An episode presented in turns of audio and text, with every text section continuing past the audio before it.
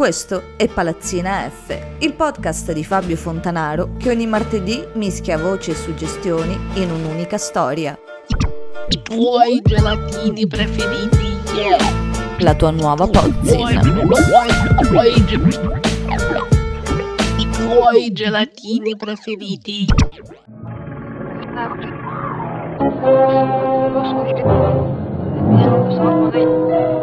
Io non posso decidere, perché non sono una donna sola, per quanto a volte è come separata.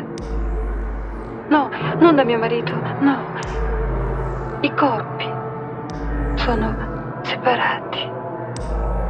Se lei mi punge, lei non soffre, eh? Cosa stavo dicendo? Cari inquilini, ho un'altra domanda per voi. Anzi, più di una. Mentre Facebook cerca di riposizionarsi cambiando nome aziendale, in che modo i social hanno cambiato le vostre interazioni sociali? Come e quando siamo diventati così? Ne usciremo? La domanda sì, poi mi ci soffermo.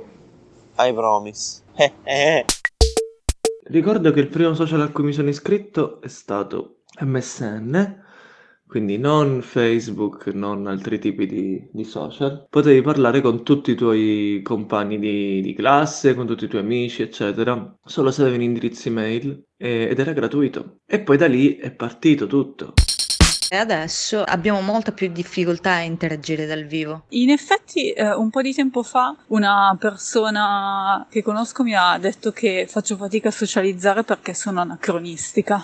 Pensandoci, io ho avuto per tantissimo tempo come social solo Facebook, social vero e proprio, lasciando a parte le app di comunicazione, di chat come WhatsApp.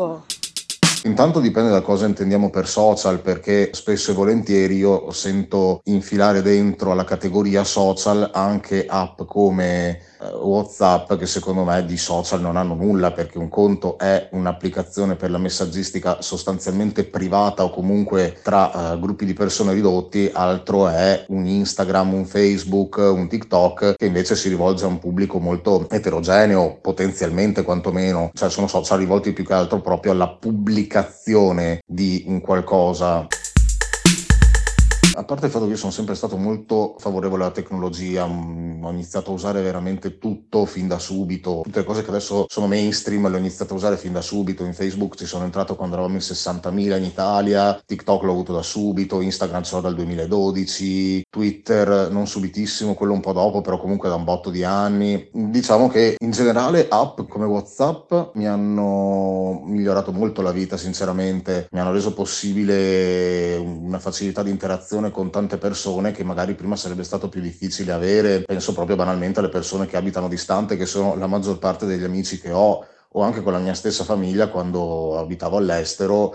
Sarebbe stato molto più difficile mantenere i contatti o vedersi con facilità senza strumenti come WhatsApp. Che all'inizio le interazioni erano molto più facili, molto più comode da fare, sicuramente. Non ne usciremo, sarà ancora peggio. Siamo diventati così nel momento in cui abbiamo capito che i social ci permettevano di dire tutto quello che volevamo in qualsiasi modo. È evidente e palese che col passare degli anni le interazioni sociali personalmente si sono ridotte drasticamente, visto che alla fine fai una selezione tu stesso di persone con cui vuoi comunicare, vuoi parlarci, eccetera. Che sia una piattaforma comoda, lo stesso Facebook è senza dubbio, ma io mi rendo conto di aver cambiato il modo di utilizzarlo già da tempo ormai, anzi non lo utilizzo quasi neanche più. Vabbè, Facebook ormai stiamo parlando di un social per vecchi, infatti mi fa anche sorridere quando c'è gente della mia età che mi dice oh, ti mando una roba che ho visto su Facebook, cioè, suona un po' d'antan, devo dire, come cosa. C'è da dire che Facebook lo uso per diciamo rimanere in contatto, molto tra virgolette, con amici lontani, però in realtà è un po' come avere una finestra sulle loro vite, non è che siano contatti veri e propri, è rimanere aggiornati. e da questo punto di vista potrebbe essere un problema per la socializzazione, perché tu hai l'impressione di rimanere in contatto, ma in realtà non fai nulla per rimanere in contatto, per alimentare i contatti con questa persona, e quindi rischi poi di perdere il vero contatto con gli amici. Abbiamo molta più difficoltà a dire la verità alle persone che ci stanno accanto. Secondo me è una delle cose che è cambiata di più. Però li prendo come una sorta di mia versione personale della televisione, perché in realtà mi piace molto vedere poi quello che ci trovo dentro, soprattutto meme, devo dire. Io vivo nella memesfera, più che interessarmi cosa sta mangiando la mia compagna delle medie o cose del genere. Almeno c'è una cosa positiva, i meme. E poi, troviamone un'altra. Non mi immagino niente di positivo sui social, perché vedendo quello che succede è sempre più una latrina. Che frustrazione. No, vabbè, basta, ne troveremo una soluzione. E magari la soluzione è disconnettersi da tutto, non rispondere più a nessuno. Sì, penso proprio di sì. E nessuno potrà mai criticarmi per questa scelta, mi capiranno. Che fai? Visualizza e non rispondi, merda! Next